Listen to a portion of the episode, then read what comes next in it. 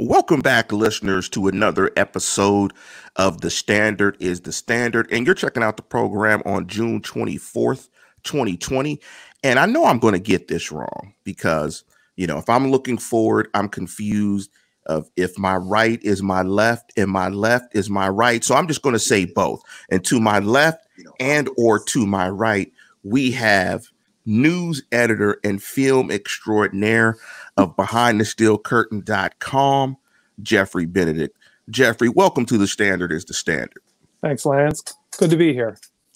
Now, the goal of this program, and you guys know the ways. If you want to like the program, hit the like button.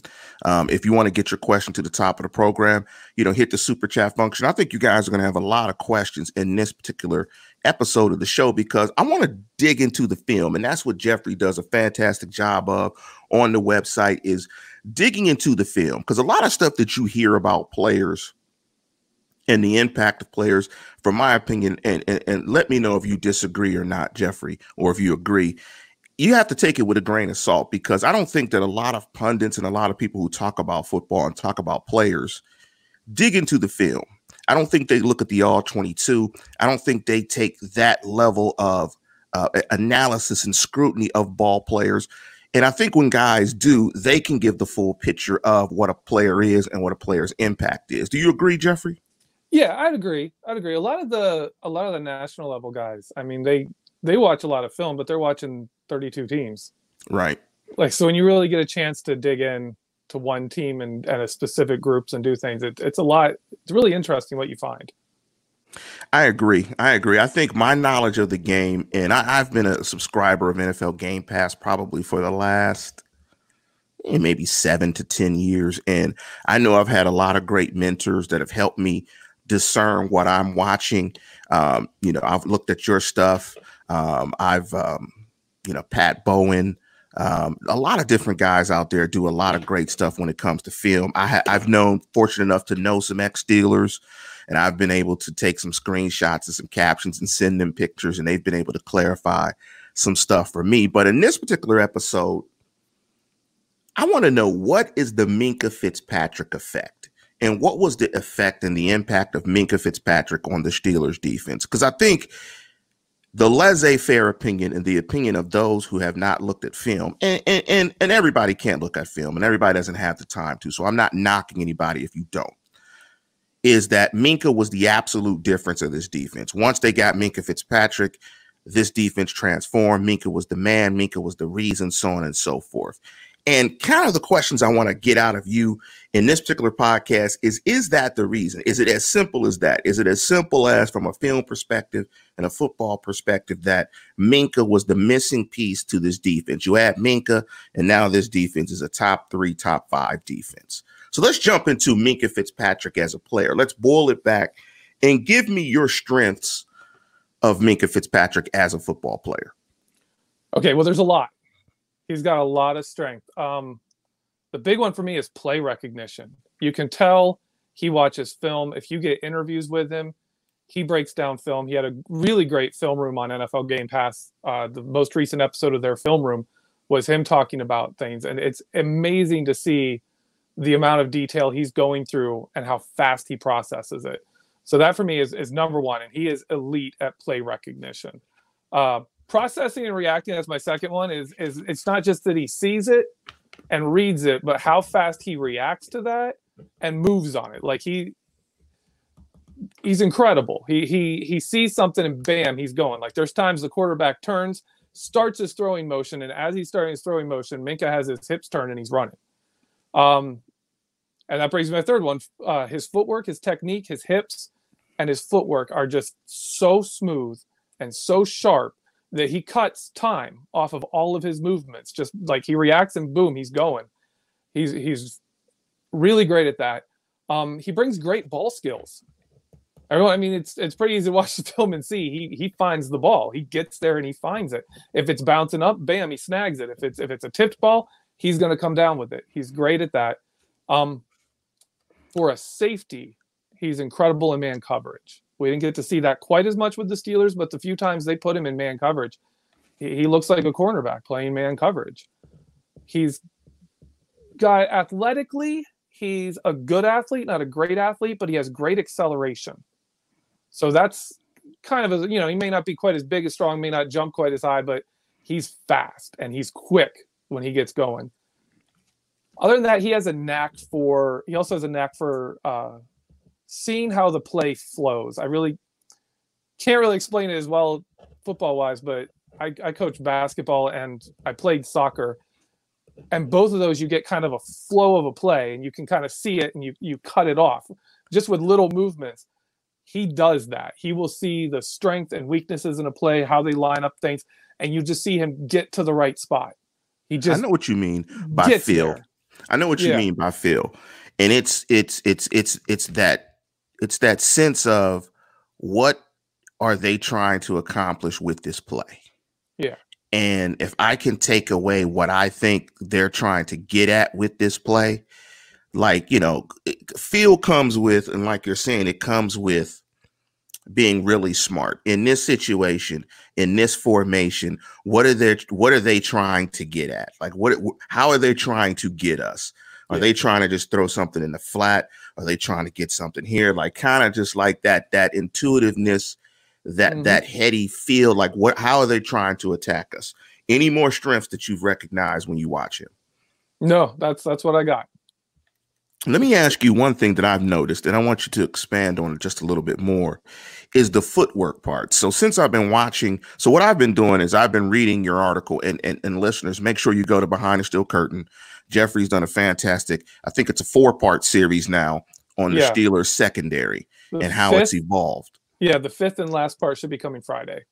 So make sure you guys check out check it out. So what I've been able to do with Game Pass is I've been able to go to each particular play you've highlighted and go find that particular play on Game Pass. And I've looked at those particular plays. In terms of footwork, I think you're spot on. Yeah. He does not take false steps. Explain to the listeners what that is, false steps, and just how important it is for a safety, particularly, not to take false steps. Well, yeah. If um, I think the best example I can give, especially if you can get the film of it, is uh, his interception against the Colts where he's backing straight up, but then as he realizes the play is going to his left, he's not like taking steps and turning. He just switches his hips, his feet move, and he's gone. Like there's just no steps in there. As his feet know, he knows where he wants to go, and his feet just go. He he like one step and he's already in the right direction. Uh, like I'm not I'm, I'm not a coach. I'm not a football expert. I can't tell you like buzzwords or anything, but he, he he's so fluid. He's so good. He's so quick, and it's just change of direction is just there. He's just already moving that way. I mean, I think you're hitting it. I mean, it, it's it's it's just his balance, right? Like you were a yeah. soccer player. My daughter plays soccer. It's it's it's it's that balance that you have when you open up your hips either way. Yeah. Some people can do it, some people can't. I think a lot of that is due to if you have tight hips, it requires you to possibly take a false step or another step to get your hips actually open so you can actually make that movement and go. He's extremely fluid on film. He sees it and his body takes him to the ball if that's the read that he makes. Let's jump into the weaknesses. What are some of the weaknesses that you see in Minkah's game? Well, these are not as big, and and and a lot of these aren't really a big deal. Um, First off, he gets caught gambling. He reads plays really well. Um, he has that feel, like I said, but similar to the way Troy Polamalu would like break on a play, and then they they come up on a play and they go over his head. Uh, that is one way that teams attacked him. I covered that a lot in my fourth part of my film room in, in Cleveland. Cleveland throughout the first half of the uh, the really bad Week 11 game, Cleveland was getting Minkah to come up and then throwing past him. They were just constantly baiting him and throwing past him, and the Steelers had to basically rechange where he was and what he was reading to get away from that. Uh, his second one is he is not a guy as a safety. He's not a guy you want taking on blockers. He's willing to, but you you don't want him in a run fill where he's coming up and having to to take on a fullback and hold that guy in the hole. That that's not Minkah Fitzpatrick. But as the Steelers play him, that's not really that big a deal. I would rate him as a solid tackler, not a great tackler. not so much that he misses tackles, but if it's a bigger player, he's just kind of going at their legs. Like he's he can't really take them down. If he doesn't have a good angle on them, he's not going to be bringing them down very easily. He's he's got good form. He's just he's not bringing people down as well as you know a Devin Bush or Terrell Edmunds or even a Joe Haden, I think is a better tackler than than Minkah. My another way he can get tricked is he's very reliant on reading the quarterback's eyes. He's very good at it, but you can look him off. Like if if mm-hmm. I like I would love to see him go against Ben as a quarterback when Ben was pump faking and, and throwing safeties in the wrong direction because I Ben would do that to him. You know, the the way he reads the defense, the way he moves with the quarterback's eyes, and you can you can see it a lot of times. Quarterback will look one way, Minkah goes that way, and the guy he sh- where he should be is open. And if the quarterback sees that, he can hit that. They can use that against him. Um, and my last one is he needs to learn the to learn when to be aggressive and when to play it safe in deep zone coverage. He is not a natural free safety. He didn't play that in college. He didn't play that at Miami. He's got the skills for it and he does it well. But there's a lot of nuance to that position that he needs to learn. There'll be times where he's in a he's the deepest defender and he just stays back and you can make plays in front of him. And when he is aggressive, you know, often he will get burned behind and he kind of needs to learn the feel of, of free safety and when to come up and attack and when to stay back and be that depth guy. I think that just comes with experience. That just that's just he hasn't been a free safety. Yeah, that sounds like the knock. It's interesting that outside of the tackling and and being good in terms of run fits and run feels, the weaknesses of Minkah Fitzpatrick sound very similar to Troy Polamalu that at yeah. times Troy Polamalu can get a little too nosy.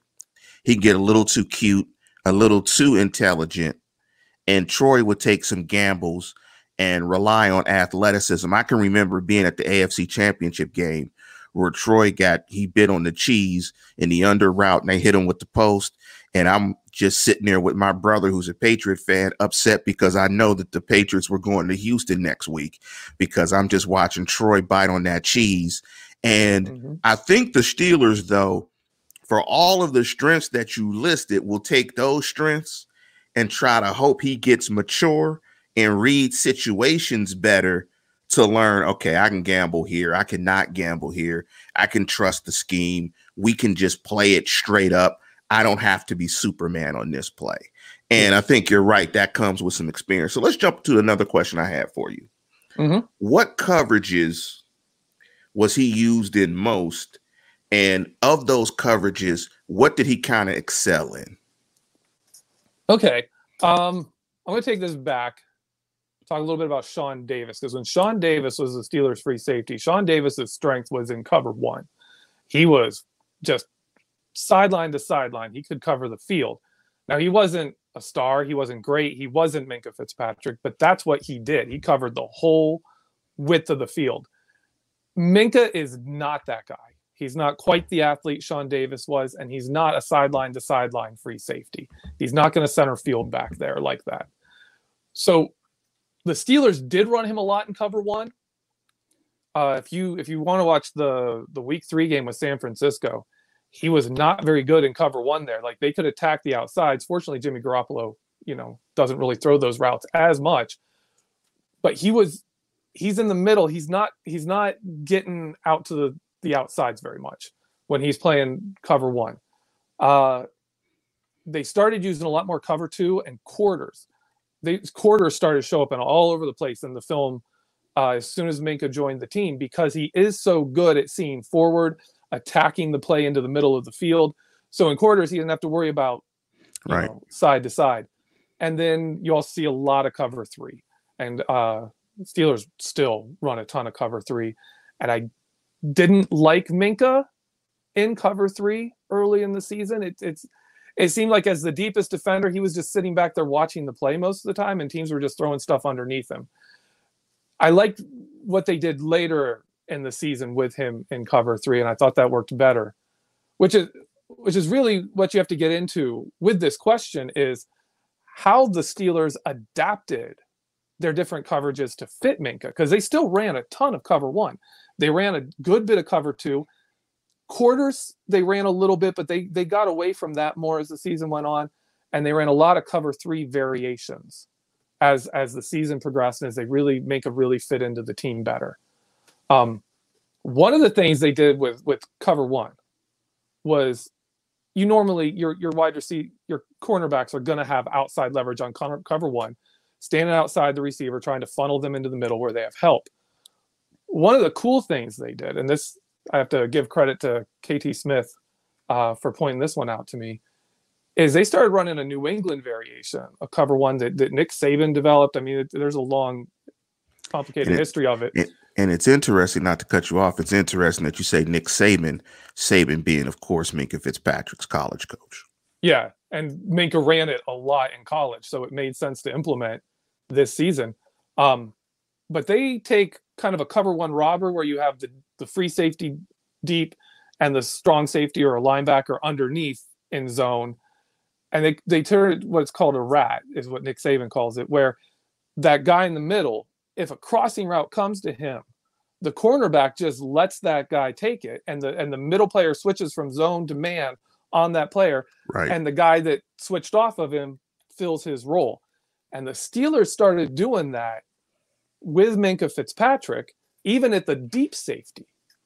Uh, there's there's a couple of plays. There's one that really stood out in my head. It's going to be in my film room this week, where they ran a route underneath Steven Nelson, and Minkah Fitzpatrick takes off from deep safety and covers this guy who's like six feet, six yards deep.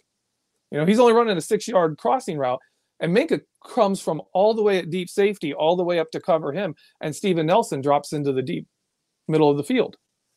And it really, it's an interesting thing, but it, it keeps, it allows Minkah to attack forward and have to worry less about the outside and really take that away. And to, to work with that, they put the receivers, you know, a little more off the ball, which the Steelers already like. And they're like, if you want to take go, you want to take those little in routes, that's fine. We'll just switch off our coverage. They also did a cool thing with cover two between Edmunds and Minkah Fitzpatrick later in the season, after the bye week, I should say, after the bye week, where basically whichever way the quarterback was looking to start the play, that safety would come forward a bit and the other right. safety would drop back.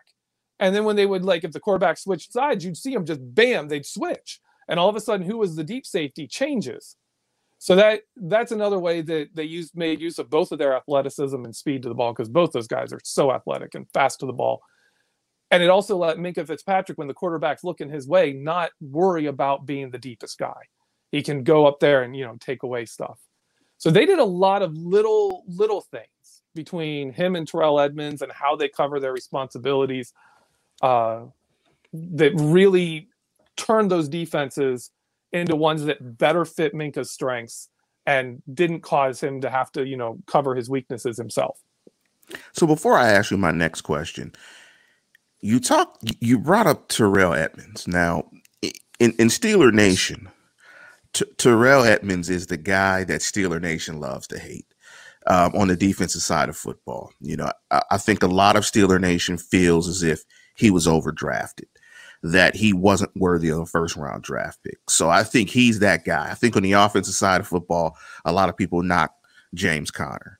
I think yeah. he's just he's the redheaded stepchild, so to speak, on the defensive side of football. That that there's a lot of blame um, but but in, I get the sense that in reading, you know, your column, and again, listeners, go to behindthesteelcurtain.com, do a search for Jeffrey Benedict's film room about the evolution of the Steelers secondary.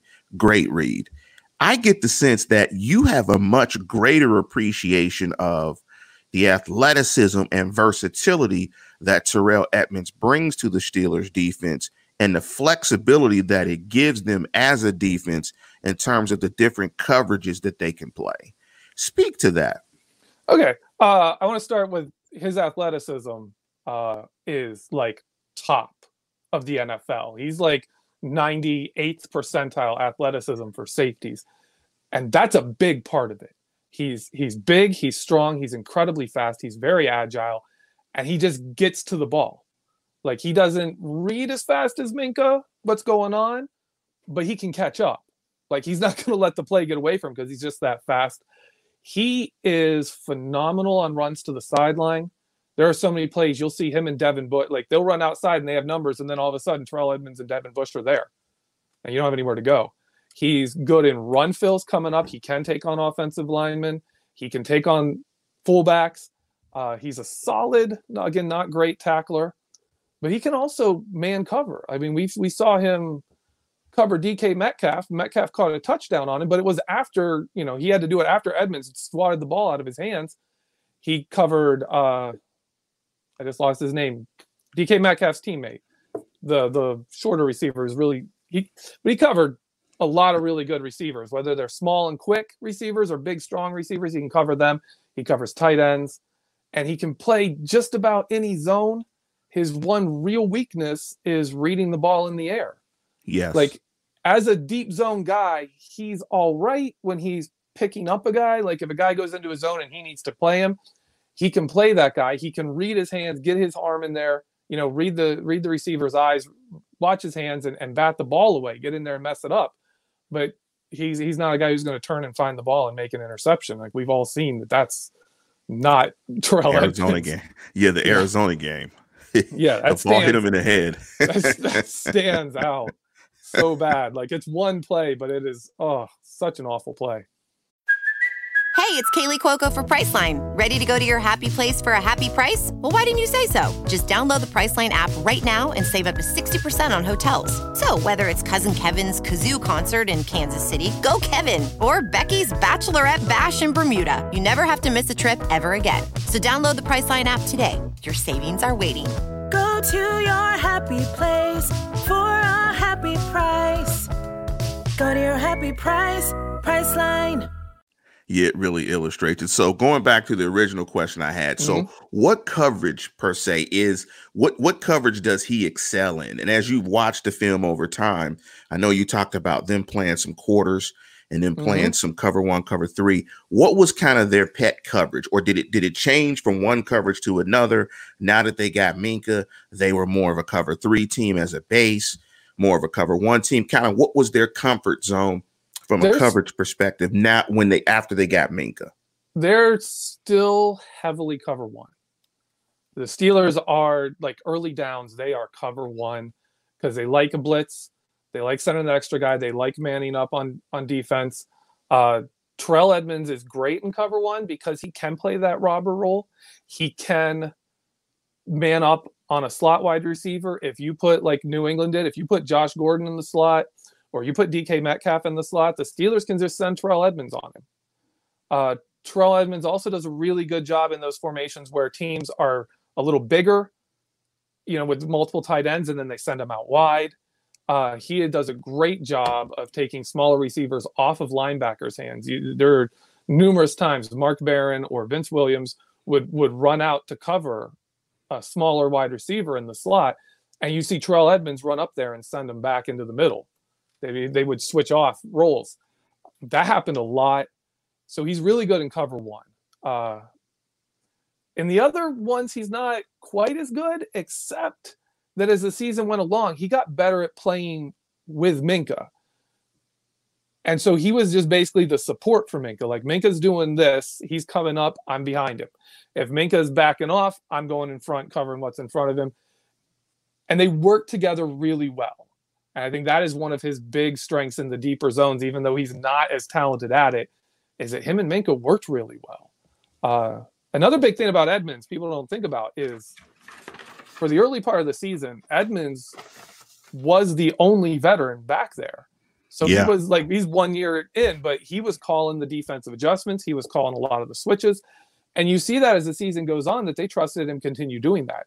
Minkah would have some conversation you'd see where he would tell a you know cornerback that he's behind something, but a lot of the times it was Terrell Edmunds communicating what's going on, what they're changing, and what they're doing. I don't know if we'll see that change in the future or if the Steelers will continue to want to keep Minkah out of that and just free him up to go do what he does. We're going to get to that. We're going to get to that. So, when we're talking about the Minkah effect, and so let me ask this question. Let me just read it off my sheet, my question, because I thought I wrote it pretty well. Okay. It said, Is it fair that Minkah gets a bulk of the credit for the transformation of this defense into a dominant unit. is it safe to say after all the film that you've watched, how would you succinctly define the Minkah effect? And is it fair to give Minkah as much credit as he's gotten for the transformation of this defense into being one that was on the precipice of being elite because they had a great front seven, got a lot of sacks, into this to this unit that now I think is a top three defense. So what is the Minkah effect exactly? What was that? What did it what did it bring to the Steelers? And is it fair to give Minkah the bulk of the credit for this defense now being what I think a modern dominant NFL defense looks like? Okay. Uh so start with that. We got to look at the defense he came onto. Uh, yes. If you take week one and you subtract out in week two the seven drives before Sean Davis got injured, right? You take those out. The Steelers' defense was the worst like you've ever seen. They was like a college defense facing an NFL team. They were so bad. They were incredibly bad. The seven drives before Sean Davis got hurt against Seattle. Uh, I have actually I have the stats here. The let me see if I can find it real quick. Sorry. Um, but they gave they gave up one point per drive. They gave up one touchdown in seven drives, and they gave up 179 yards, which is actually really good defensively. 25.6 yards per drive, one point per drive. Small sample size has to be counted into that. That's that's in, those numbers are incredible. Without Sean Davis, that week for the for the rest of the game, the five drives that they had without him, after he got hurt, and the week before, both the Steve both those games, Steelers were giving up over 40 yards a drive and averaging over three points a drive given Ouch. up. 3.6 points and 46.4 yards. They gave up scores in seven out of 10 drives to New England. And after Sean Davis was hurt, three out of five drives to Seattle. Seattle got three touchdowns on out of their last in their last five drives. Like that's how bad they were with Cam Kelly, in at safety, who he's not. He's not shouldn't be a deep safety ever. And Terrell Edmunds being the guy back there because there was no one else. So part of the Minkah effect and the credit he gets is because the defense went from one of the worst you can even imagine to being really, really good. Let me Like, pause you bam. one second, Jeff. Let me pause you one second, Jeff, while you make that thought. If, if there's a way that you could turn on a light in your background, it's yeah, a little I'm bit gonna. dark in, yeah, I'm gonna try. I'm sorry. I was having. I was relying on sunlight. So while Jeff takes a break and fixes the light, make sure you guys absolutely go to Can I kill it? behindthesteelcurtain.com. That is much better, Jeff. See, Is that see, better? there you go. Absolutely. right. Absolutely. So before Jeff gets back into his explanation on the Minkah effect, and if Minkah should get all the credit for the impact that he had on the defense and the defense transforming into a dominant defense, make sure you check out Jeffrey Benedict's outstanding breakdown of the Steelers secondary on behindthesteelcurtain.com. Go ahead, Jeff. Okay, so in my opinion, it's almost like Minkah doesn't get enough credit, but Hmm. at the same time, there's a lot of other players that don't get enough credit either. Like I- I think people look at it and say, "Yeah, Minkah turned the defense around." Well, he really did, but in the way that like Ben Roethlisberger is going to turn the offense around when he takes over from what we had last season with Devlin Hodges, in the way that like you know, if everyone remembers Fitzgerald Toussaint in the playoffs being the running back for the Steelers, the difference between Le'Veon Bell and Fitzgerald Toussaint, or you know, a Cobi, uh, was it name Cobi Hamilton and uh, Juju Smith-Schuster came the year after and took over for him. The way those guys made such a difference is partly because they're really good, and partly because the other guy was just shouldn't have been there. Like Fitzgerald Toussaint shouldn't have been running the ball in the playoffs. And Le'Veon Bell was a star. Like, and that's really part of it is Cam Kelly had no business being a deep safety in the NFL. He was a backup. Like it'd be you put Jordan Dangerfield back there, you'd get the same, you'd get terrible results as well. And then Minkah comes in and takes that position from a serious weakness to a big time strength and just flips the script. Completely flips the defensive script. I think another part of it comes into play is week one against Tom Brady. We had four people in coverage that had never played a game as a Steeler. Right. Two of them were first time in NFL action and then there with Devin Bush joining Cam Kelly, and then there's also Steven Nelson and Mark Barron who were just starting up. We played really vanilla defense. You could tell like the team just wasn't there. Like they weren't together. They didn't know what they were doing. There were so many new faces. They lost Sean Davis, and all of a sudden they're changing up defenses. They're not running cover one because there's no one back there to run cover one with. You don't have Sean Davis. And then as Minkah comes on board, uh, the San Francisco game, they tested Minkah. That's the only time like you you see people really throw at Minkah in the entire season much. And they didn't really know how to react to, what Minkah was going to be at free safety. But after that, man, the team came together. And more than anything, I would say Minkah Fitzpatrick was the perfect fit. Hmm. Because I've talked about how he wasn't quite a center fielder, but with Joe Haden and Steven Nelson, we had two cornerbacks that are really good deep zone guys, really good deep ball defenders. And they really set Minkah up to be like, okay, yeah, you can come forward and attack and we'll go back. You know, they they, they loved uh they loved putting Steven Nelson off and, and they just people would cut underneath Steven Nelson and that was Minkah. That's where Minkah was defending. He was defending the short in, in cuts and Steven Nelson was defending the deep stuff and you had and you had a Terrell Edmunds who was athletic enough as well to switch and do these switch exchanges with Minkah and cover yep. that deep third. It sounds what you're saying is not only was Minkah very good, who he was replacing was not very good, but awful. his skill set on this defense was the perfect combination. Sort of like when you add that little sprinkle of finishing salt to a dish where it takes that dish that's really good, you add that little piece of je ne sais quoi, that finishing salt, and the mm-hmm. dish goes from being great to magnifique.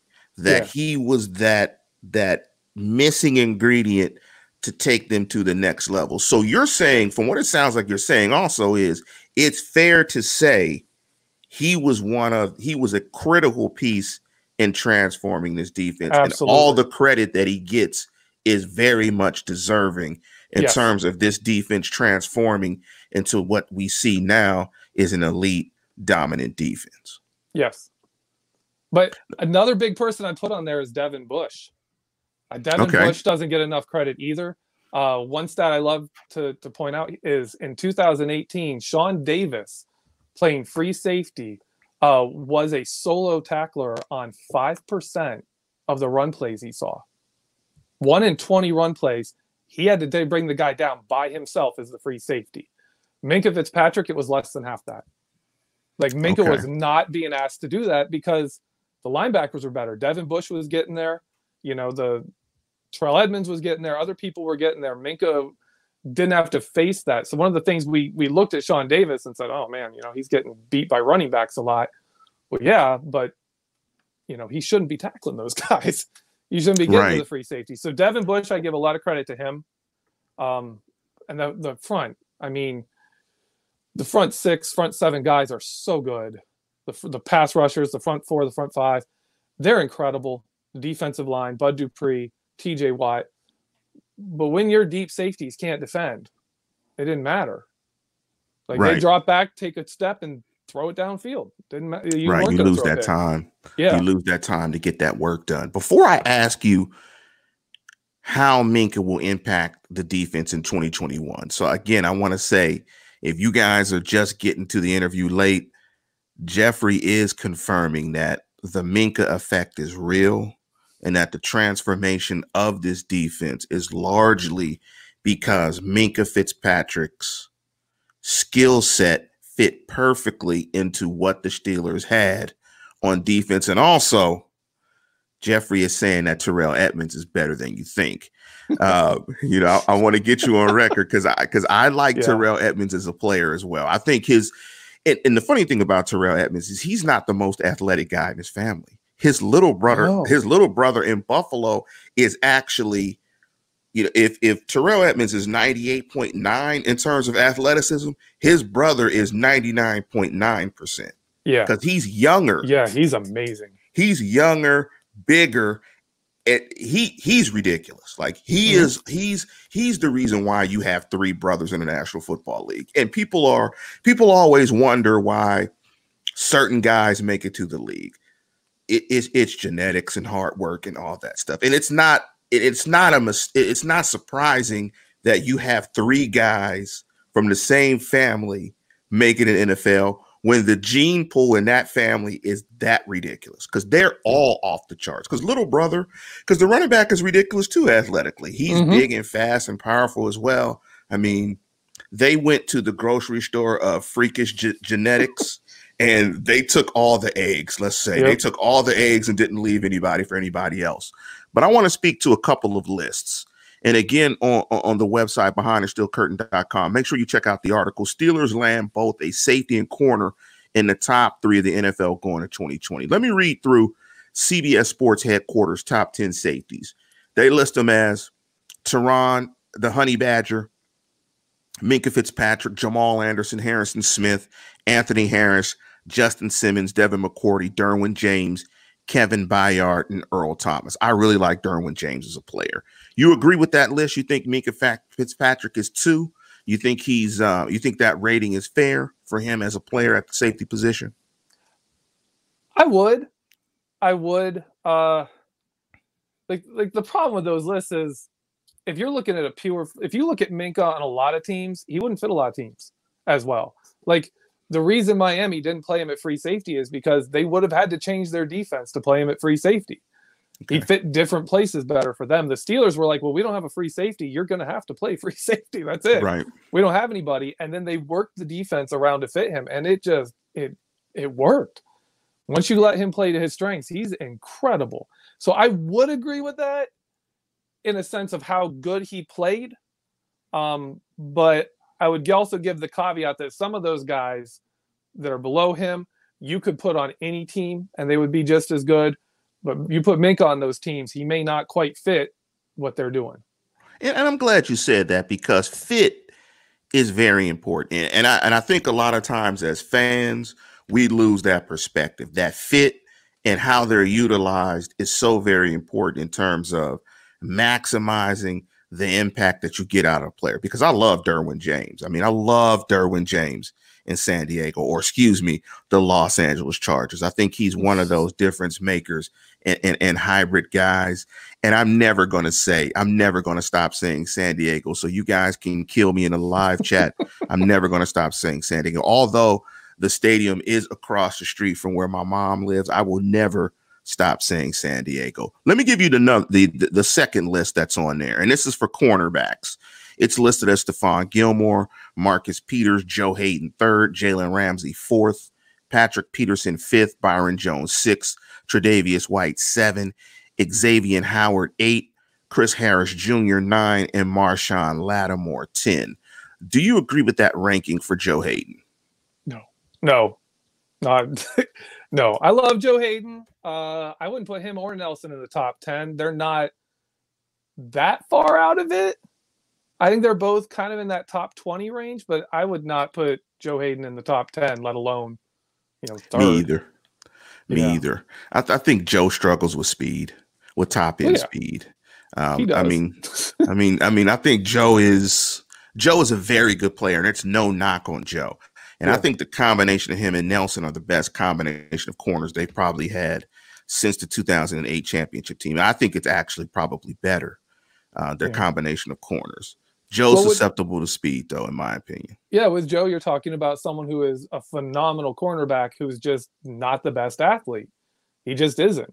And I, I think that that plays into how the like if he was a better athlete, he'd be even better. And you can take some cornerbacks that are much better athletically and they just get more room for error than Joe Haden does. Joe Haden makes a mistake and it shows up in the stat sheet.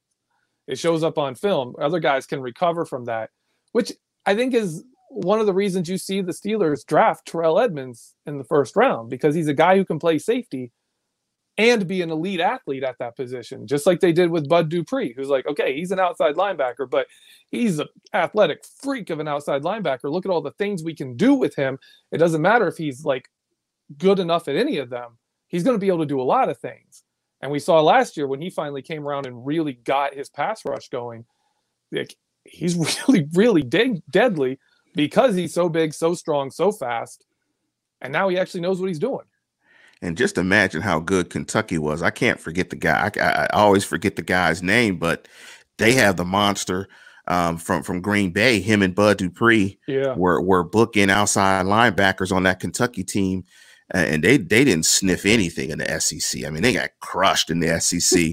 and you have two guys that are just ridiculous athletes on the edges um, for that team. But before we get into my last question, well, let me get into my last question before I open it up to the group chat. How do you think Minkah Fitzpatrick will be utilized this season, this upcoming season? How do you see his role expanding? Will it kind of be the same? Now that he's familiar with the defense, they're familiar with him. How do you think his role will evolve or will it evolve in the Steelers defense moving forward? I this is one of the reasons I really wanted them to go out and draft a safety who could play deep zone really well to even just be the third player there. You know, just the third safety, be that guy who can go in there in nickel and dime and free Minkah up to just do all kinds of stuff. I would love to see Minkah more in dime come up like how Cam Sutton does, which I, is something I'm going to cover in my last film room. Uh, so that's something I've been looking at. But he he plays more in the middle. He plays less back, more in that robber role. I love Minkah Fitzpatrick in a in a robber or a rat type role where he's shorter zones. He is so deadly in that 10 to 20 yard range from the line of scrimmage. He's he's not as great deep. You know, he's he's good, but you can just get away from him when he gets that deep. But when he takes the middle, when he's sitting in that prime real estate, the most you know what statisticians will tell you is the best area of the field to attack statistically. He just takes everything away. There's just there's no room in there. You can't throw anywhere because he can just get the ball wherever he is.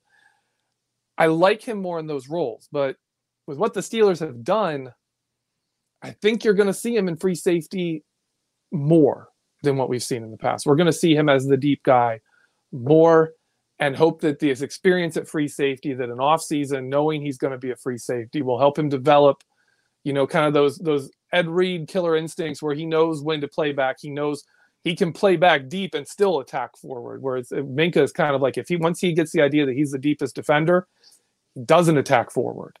Like you can just throw balls in front of him. He's not coming up to get them he's playing back I'd love to see that develop. I would also love to see more versatility in how they use him. Um, I'm really fascinated to see how him and Ter- Terrell Edmunds develop as a pair. They're both second year players. We've got two years with both of them on their rookie contracts. So I I'm very excited to see how they play next season uh, with how good they played off each other with no off season and just a bye week to put new plays in. I'm really interested to see that. I think mostly though we're gonna see Minkah attacking the middle of the field. That's that's where he's at the best, and that's where this defense benefits the most using him. So the coverages will look the same. His role in those coverages may be a little bit more, Yeah. l- maybe a little different. Well, well, you just brought up coverages. I, there's something I haven't talked about, but how the Steelers ended up running a cover three towards the end of the year was they did a really interesting thing. You would see it on film where you'd see Cam Sutton playing, you know, the dime. He's on the slot, and all of a sudden you just see him take off running backwards, and he would end up in the as the deepest defender, deep safety. Right. Uh, Nelson and Haden would both drop deep.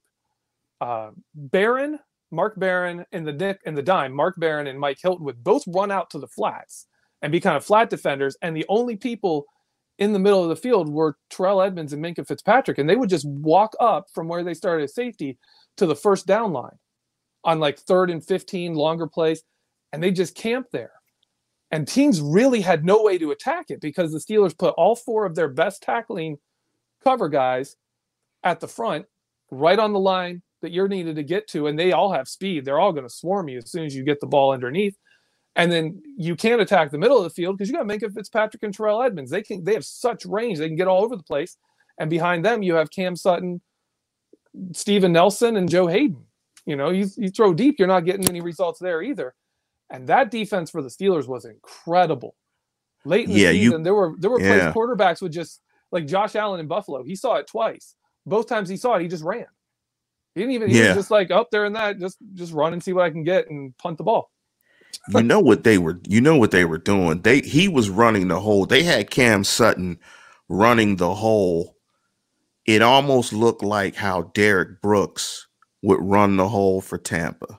Yeah. Where they would convert Tampa 2 to cover 3. So Tampa 2 just end up being cover 3. Yeah. Because Derrick Brooks has such good range, he could run that entire hole, but they did it with Cam Sutton from the slot. And so, thanks to your article, I looked at those plays. I'm like, wow, he's running a hole from the slot, which looks completely different than an inside linebacker just running up the hole. Like you see that all the time, yeah. but you rarely see it from a corner and from the slot defender. And they would exchange. He, I was like, wow, they are doing some very creative things.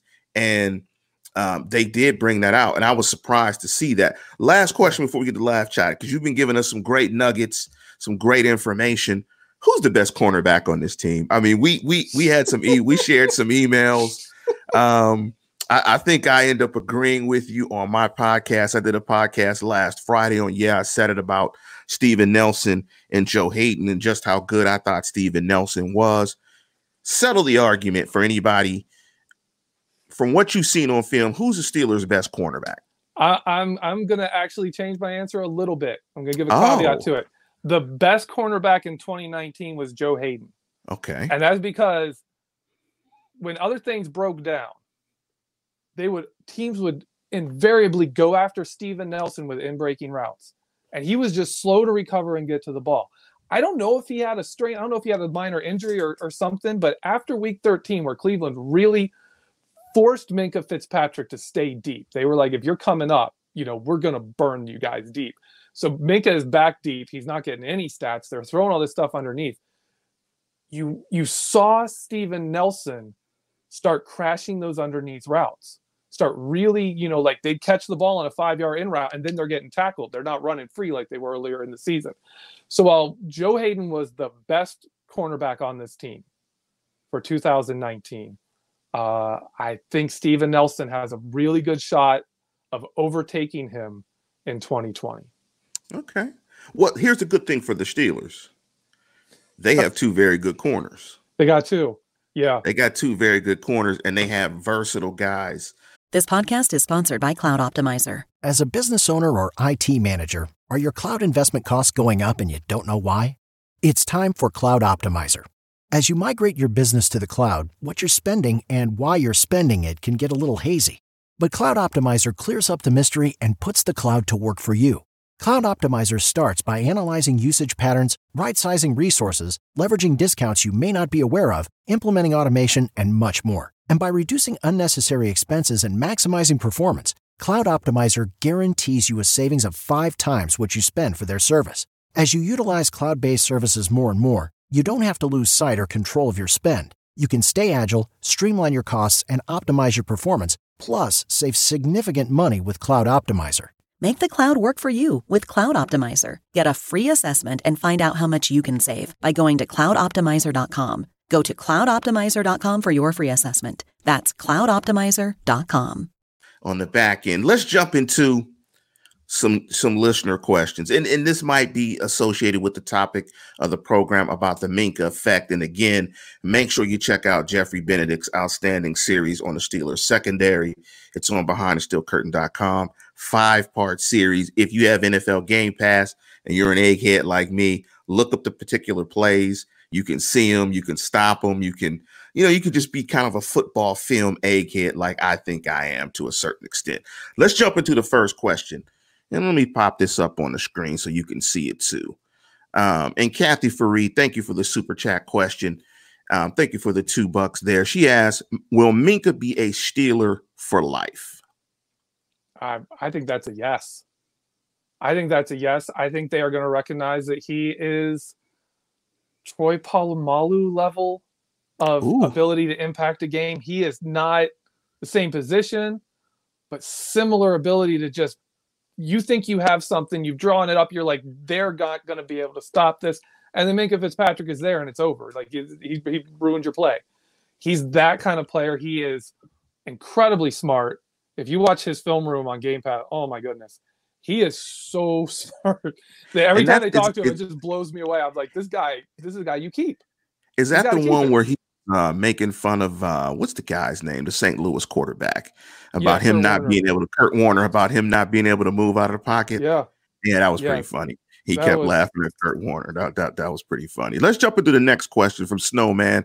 Thank you for the five bucks, Snowman. And the question is: Is Mason Rudolph the Steelers' next starting quarterback, or will the Steelers be drafting Ben's replacement next year? Well, Oh, I, I think the show knows my feelings about Mason and Duck. If it takes two to get one, you don't have any. So I'll just say that. That's my answer to that question. Uh, I'm going to say uh, no to both of those. Um, I think Ben is going to play longer than one year. I think he's going to play longer than two. And I think, so, the too. Steelers will ride with the backups they have until then. I don't think they'll be drafting anyone new just because they are all in on Ben. Like Yeah. it's everything they're showing is all in on Ben. And I think you're going to see, especially with this defense where it is, like they have a rejuvenated Super Bowl window. Like it just Minkah Fitzpatrick comes in, Devin Bush comes in, and bam, this Super Bowl window is open. So I think you're going to see them investing everything they can in on that. I do not think Mason Rudolph is the future of the franchise. I would not be. I'm gonna. I'm gonna annoy people here, but I would not be surprised to see Devlin Hodges take the second spot from him. Oh wow! I am. I am more of a Devin Ouch. Hodges fan than I am Mason Rudolph. Ouch. Um, well, if ouch, undrafted third round draft pick, if he beats you out, that means you're really bad.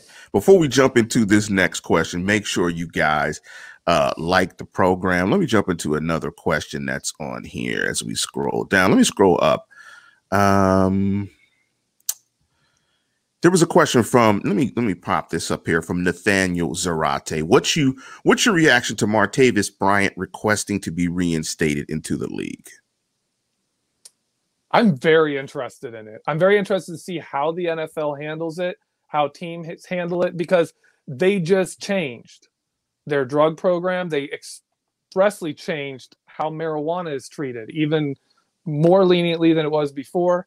And this is a good show of, of are you guys serious about this? Are you really walking back the how you view marijuana and getting away from that, where you're getting players in trouble just because they're smoking weed? I'm He very interested to see how they weed, do it. though. He smoked a lot of weed. Yeah, he couldn't stop.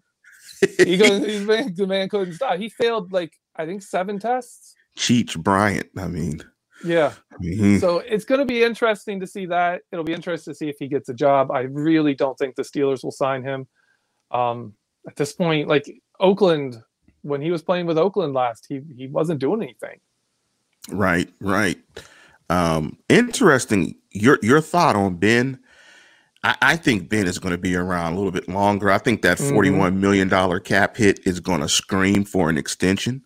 Yep. And um, I mean, if they're willing to give Ben close to twenty-five million dollars for playing about seven quarters, they have no issue for giving him any more money. And and, and if you've listened to the show, you know I have a love-hate relationship with number seven. So anybody listening to the program is not amazed at my co- is not surprised at the comments that I make in regards to Ben Roethlisberger. Let me jump into this question from John Trent, and he asked the following: Is Anthony McFarland the next starting running back for the Steelers? I don't think so. I don't think he's a starter. Uh, I'm, I wouldn't rule it out. I mean, Warrick Dunn was a starter. You can be a small guy and be a starter. I don't think McFarland is a starter, especially not early on. He didn't he didn't hold up well. The more carries he got, if he got a bunch of carries in like two or three weeks, after that he was not the same player for a while. Like he he just it wore wore him down. I think you're going to see some really interesting stuff with him. I think he's going to be a really good change of pace guy. They're going to use him in the passing game. He's going to get a lot of use in all kinds of different ways. Uh, but he's not going to be a starter. Let me ask you a question while we wait for a few more questions in the live chat. Devin Bush, what was your thought on Devin Bush's rookie season and, and just how big of an impact did Devin Bush have on this defense? And with that, what do you think Ulysses Gilbert the third? What, what do you think his impact will be on this defense? Okay. Uh, Bush early on. Okay. Let me just say this. Bush reminded me of a really young Ray Lewis before he became as good in coverage, before he was as you know, uh, as effective, as efficient with like his film watching. He really before the Ray Lewis, the leader who knew what your play was before you did, kind of linebacker emerged. Like really young Ray Lewis when he was just running around hitting everybody, tackling everything. That's kind of what Devin Bush reminded me of. Not maybe at Ray Lewis's level, but he's that kind of a linebacker. You don't really want him in coverage. You especially don't want him in coverage and man on tight ends. You don't want the other team to be able to pull him away from that inside where he's watching the play and just going and getting the ball like a just bam, flying to the ball and hitting people. That's what you want Devin Bush doing. He's a playmaker. He showed that. I think he is really just a phenomenal player. And with him and Minkah, I mean, one of the things you talk about is is that middle of the defense, but when you got Devin Bush and Minkah Fitzpatrick standing in the middle there, where do you go to attack? Both those guys have range. Yes. Both those guys are just they're going for the ball. They're they're they're taking your heart out. Like Devin Bush is phenomenal. As he improved over the course of the season, I actually have backed off on. I thought Mark, losing Mark Barron was going to be a bigger deal. I'm backing off on that. I think Devin Bush is going to be able to handle that. So I think Ulysses F, Ulysses Gilbert the third, um, filling into that coverage linebacker role, seeing some of the coverages they did late with Terrell Edmunds. Um, I don't think Ulysses Gilbert is gonna need to be a big part of this.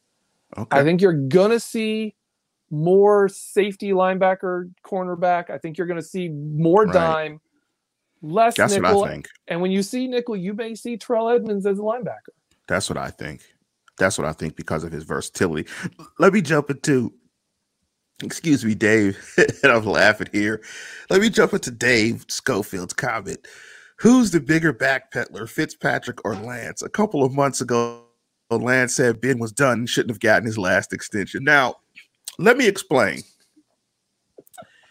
It is a fact. Once I believe the percentage is 12%. Once your quarterback is more than 12% of your salary cap, it's hard to build the back half of your roster. Teams don't win Super Bowls. At 41 million, I don't know what the cap number will be because who knows if fans will be in the stands. That's just too much cap allocation for one player. So I, I stand with that. It's not an ability thing. It is more so of uh, uh, uh how much resources do you take up? But let's jump into this last question and, and big up to the Oracle. Thanks, Dave, for kicking me. That must mean you like the program. Let's jump into the last question uh, for the program. And that's from Andrew Wilbur. He said, I'm a huge Justin Layne fan here. Do you think he is a good fit for the Steelers? And how much press man do you think he'll play in, in the Steelers system? That was his strength in college. Okay, it, with Justin Layne, uh, we're talking sides of the field at this point. Um, if he he can fill in for Haden, like that's what Haden does. Haden is right up there, taking them from the very start, uh, covering more short passes, jumping short routes. That's that's Joe Haden style. I think Justin Layne can be that kind of a player. I also think we can see him in a lot of dime situations where the outside gets kind of left alone. You can you can just leave that guy out there and be that person. I I like Justin Layne, um, and I think he can fit. I think he really can fit what we're doing. I don't want to get too much off track. We've been covering safeties into how that we use our cornerbacks, but there are roles for him in this secondary where he can he can get himself on the field. It's going to be hard this year with Sutton still around, yes, uh, with all four returning. But if one person goes down, I think he'll get a chance to step in, and we have roles that fit his skill set. And I love Cam Sutton. I think Cam Sutton is that. I think Cam Sutton is the most underrated player on the Steelers. I love Cam Sutton as a football player. I think he's very versatile, very good. Plus, he can backpedal.